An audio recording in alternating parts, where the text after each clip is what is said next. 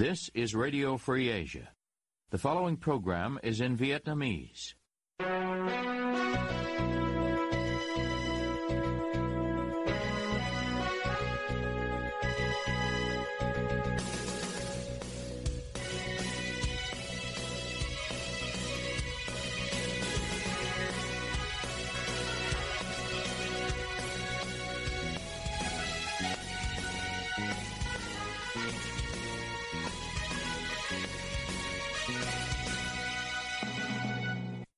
Đây là Đài Á Châu Tự Do,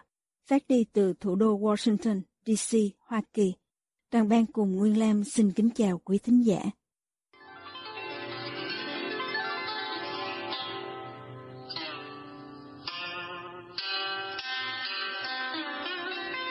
Kính mời quý vị theo dõi chương trình phát thanh tối ngày 23 tháng 3 năm 2023, đang được phát trực tiếp từ lúc 9 giờ giờ Việt Nam trên trang chủ Ban Tiếng Việt Đài Á Châu Tự Do. Mở đầu cho chương trình phát thanh hôm nay, mời quý vị đến với bản tin chi tiết. Nhà hoạt động Đặng Đình Bách, người đang thụ án tù 5 năm ở trại giam số 6, kêu gọi nhà nước Việt Nam chấm dứt đàn áp xã hội dân sự và những người hoạt động, đồng thời bảo đảm các mục tiêu phát triển bền vững. Trong buổi thăm gặp tại trại giam ở Nghệ An vào ngày 17 tháng 3, bà Trần Thị Thảo được chồng chuyển lời kêu gọi tới ban lãnh đạo Việt Nam hiện nay. Bà đọc lại thông điệp của ông Đặng Đình Bách. Tôi khẩn thiết yêu cầu Đảng Cộng sản Việt Nam và Nhà nước Việt Nam cân nhắc lại việc coi các tổ chức phi chính phủ và các nhà hoạt động xã hội là mối đe dọa an ninh chính trị, để từ đó dừng việc bắt bớ vô cớ và khép tội oan sai, đồng thời đảm bảo các mục tiêu phát triển bền vững một cách thực chất và có trách nhiệm, bao gồm và không giới hạn về biến đổi khí hậu, bảo vệ môi trường và quyền con người.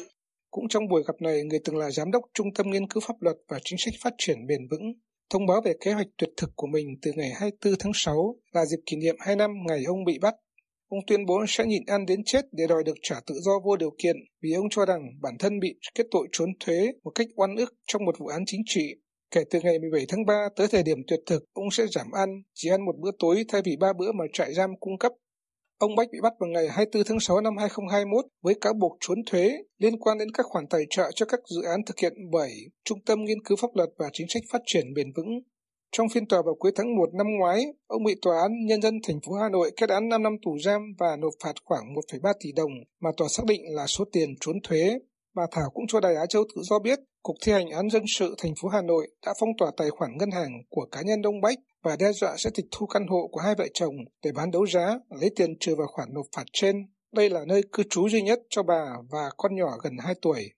Phóng viên gọi điện thoại cho Cục thi hành án dân sự Hà Nội để xác minh vụ việc. Tuy nhiên, nhân viên trực máy yêu cầu đến làm việc trực tiếp và không cung cấp thông tin qua điện thoại. Ông Bách là thành viên trong ban điều hành mạng lưới VNGO-EVFTA, một mạng lưới gồm 7 tổ chức xã hội dân sự và hình thành vào tháng 11 năm 2020. Mục đích của mạng lưới này được cho biết là nhằm phổ biến thông tin về Hiệp định Mậu dịch Tự do Liên Âu Việt Nam EVFTA, sự hình thành xã hội dân sự ở Việt Nam và ban tư vấn trong nước DAG.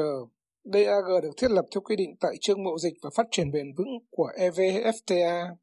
Một thành viên khác của VNGO-EVFTA là nhà báo Mai Phan Lợi cũng bị kết tội trốn thuế và bị kết án 4-5 năm tháng tù vào tháng 1 năm ngoái. Một số chính phủ dân chủ và nhiều tổ chức quốc tế đã kêu gọi chính phủ Việt Nam trả tự do cho hai ông Bách và Lợi.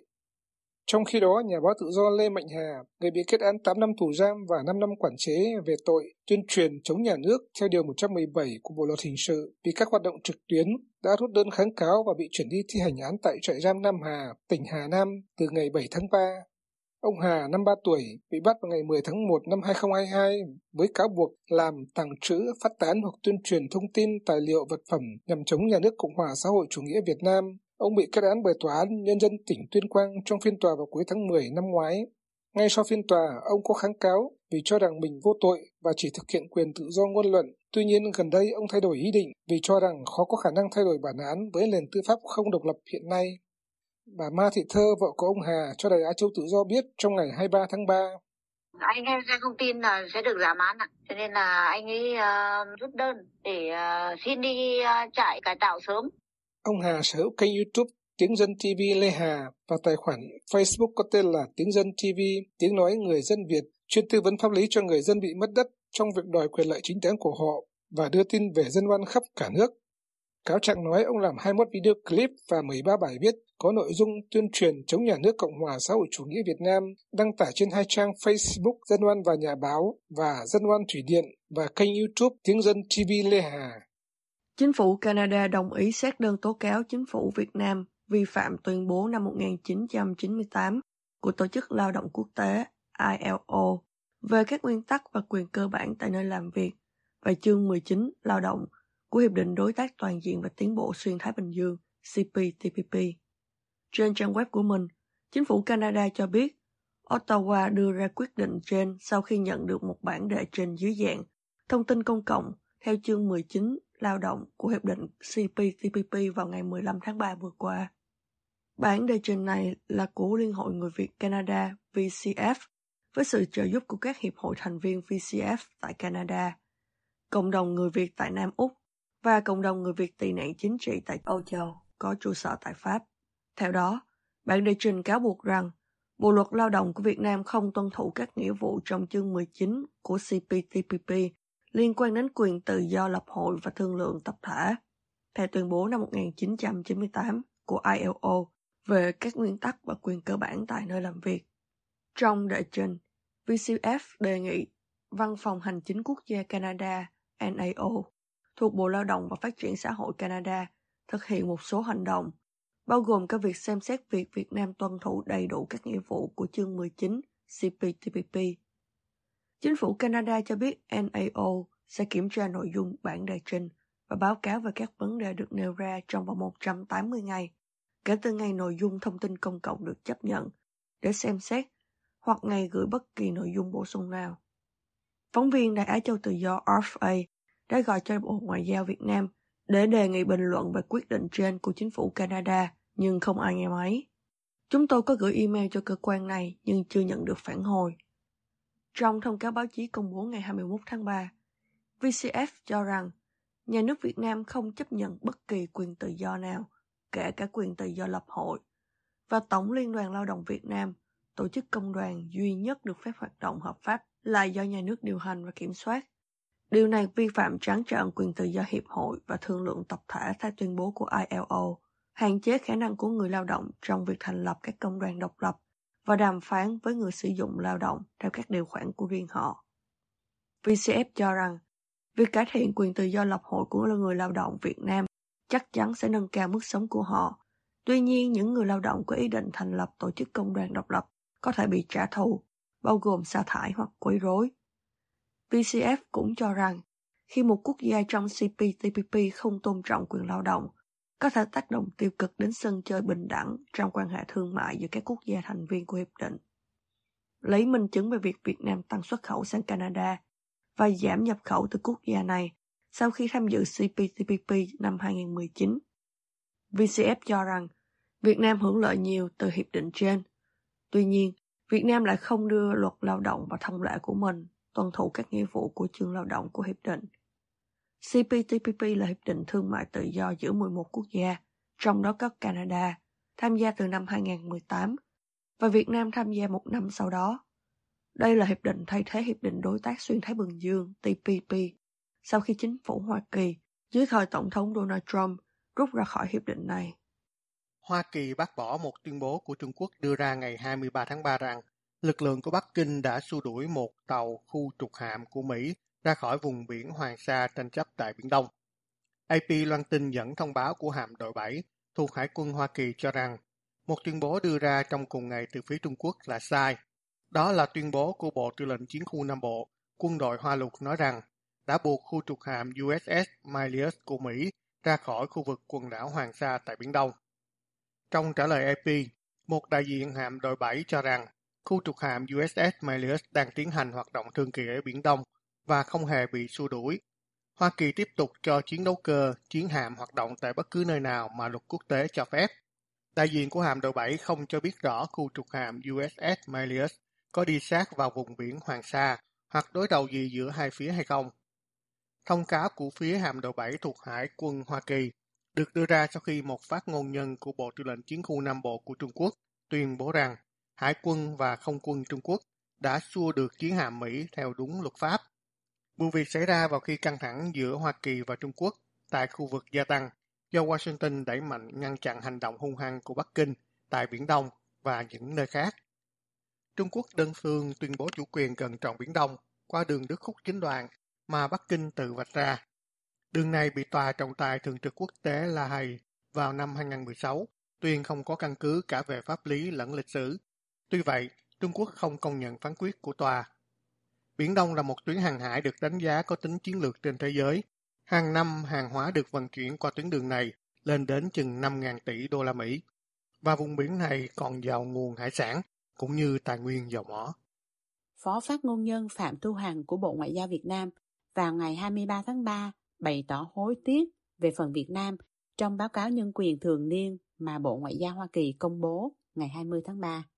Trong trả lời truyền thông tại cuộc họp báo thường kỳ chiều 23 tháng 3, bà Phạm Thu Hằng cho rằng Bộ Ngoại giao Hoa Kỳ đã đưa ra một số nhận định thiếu khách quan dựa trên những thông tin không chính xác về tình hình thực tiễn tại Việt Nam.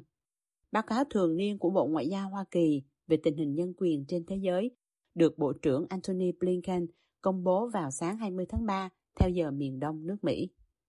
Trong phần Việt Nam, báo cáo nêu rằng Chính phủ Việt Nam không cho phép các tổ chức nhân quyền trong nước được thành lập và hoạt động. Nhà cầm quyền thường khẳng định việc vận động cho nhân quyền và dân chủ là hành động chống lại Đảng và nhà nước Cộng sản này. Vào đầu năm 2022, một số lãnh đạo các tổ chức xã hội dân sự được chính phủ Hà Nội cho phép hoạt động đã bị bắt và sau đó bị kết án tù.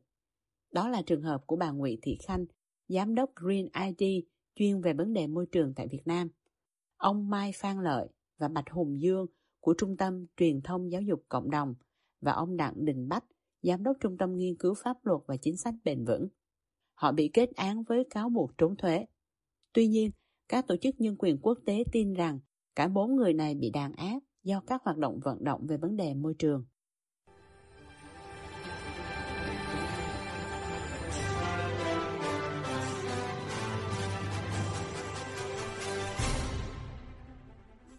Quý thính giả đang theo dõi chương trình phát thanh của Đài Á Châu Tự Do. Tiếp nối chương trình, thưa quý vị, một số nhà hoạt động theo dõi nhân quyền Việt Nam đánh giá rằng báo cáo nhân quyền thường niên của Bộ Ngoại giao Hoa Kỳ về tình hình Việt Nam vừa công bố hôm 20 tháng 3 vẫn chưa phản ánh đầy đủ, sát sao tình hình nhân quyền của Việt Nam trong năm 2022.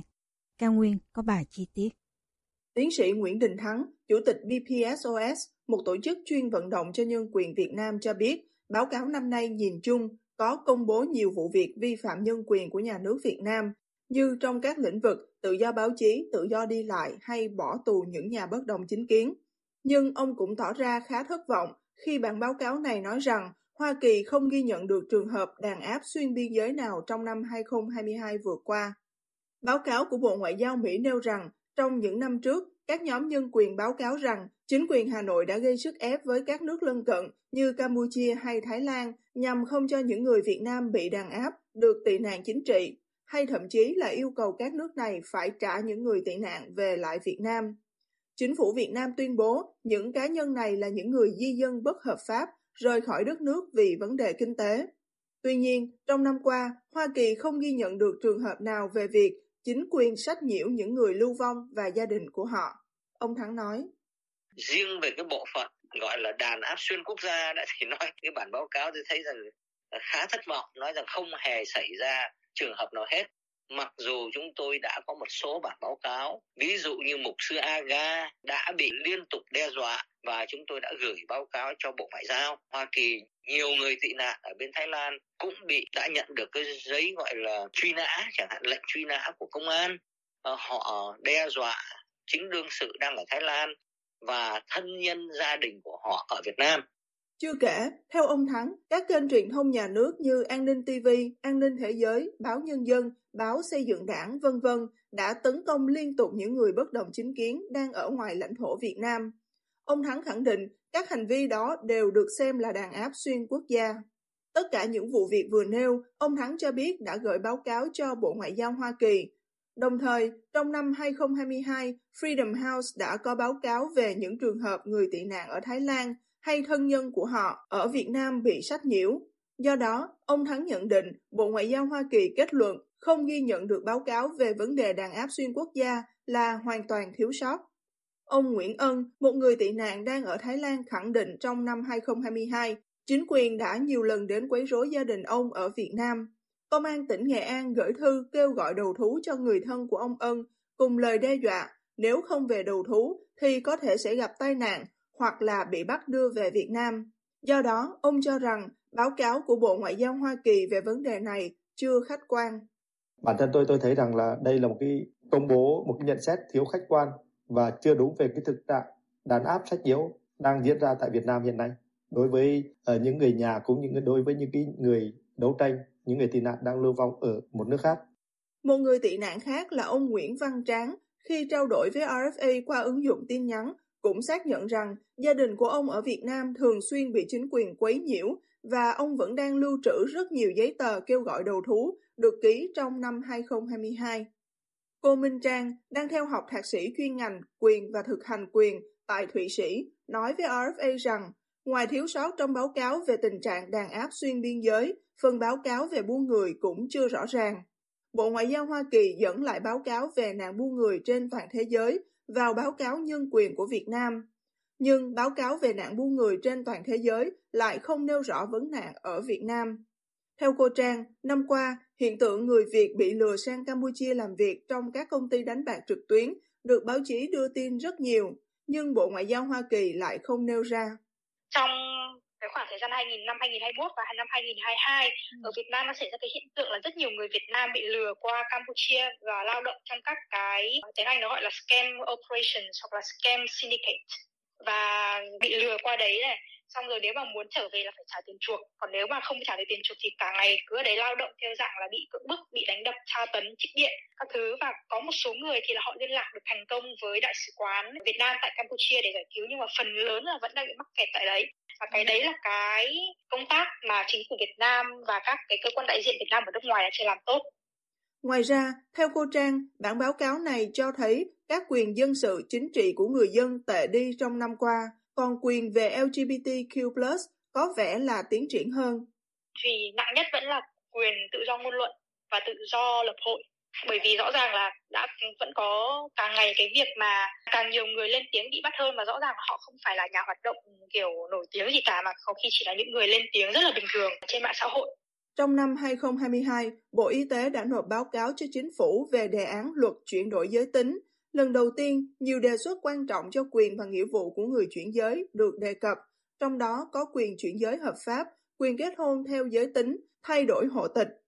Về quyền tự do lập hội, cô Trang nhận thấy rõ là không gian dân sự ở Việt Nam đang bị thu hẹp lại, thể hiện qua việc hàng loạt lãnh đạo của các tổ chức xã hội dân sự có đăng ký bị bắt và kết án. Nói về vai trò của báo cáo nhân quyền thường niên của Mỹ, cô Minh Trang cho rằng thường thì các quốc gia sẽ cố gắng để không bị chỉ mặt đặt tên trong các báo cáo nhân quyền với thành tích không tốt, nên báo cáo nhân quyền thường niên có thể đóng vai trò như là một cơ chế khích lệ sự tiến bộ trong một vài trường hợp. Nó cũng có thể là một nguồn thông tin chính thống để các NGO hay giới nghiên cứu sử dụng trong việc giám sát và đánh giá, để các NGO có thể làm vận động, lên án hay kêu gọi thay đổi khi cần thiết. Một số nhà phân tích và hoạch định chính sách Hoa Kỳ cho rằng việc gắn các chính sách của Mỹ với các vấn đề nhân quyền có thể làm hạn chế sự linh hoạt của chính phủ trong việc giải quyết một số vấn đề và làm ảnh hưởng đến lợi ích của Mỹ. Nhưng cũng có một số bên ủng hộ các giá trị nhân quyền và dân chủ cho rằng làm như vậy thì Mỹ sẽ có lợi về lâu dài. Báo cáo này có mục đích như một nguồn thông tin cho một số chính sách của Mỹ chứ không liên quan đến việc hạn chế viện trợ hay không. Do đó, theo bà Trang, dù báo cáo về nhân quyền của Mỹ đã được tiến hành thường niên từ 47 năm nay, nhưng tình hình nhân quyền của Việt Nam vẫn không có gì tiến triển.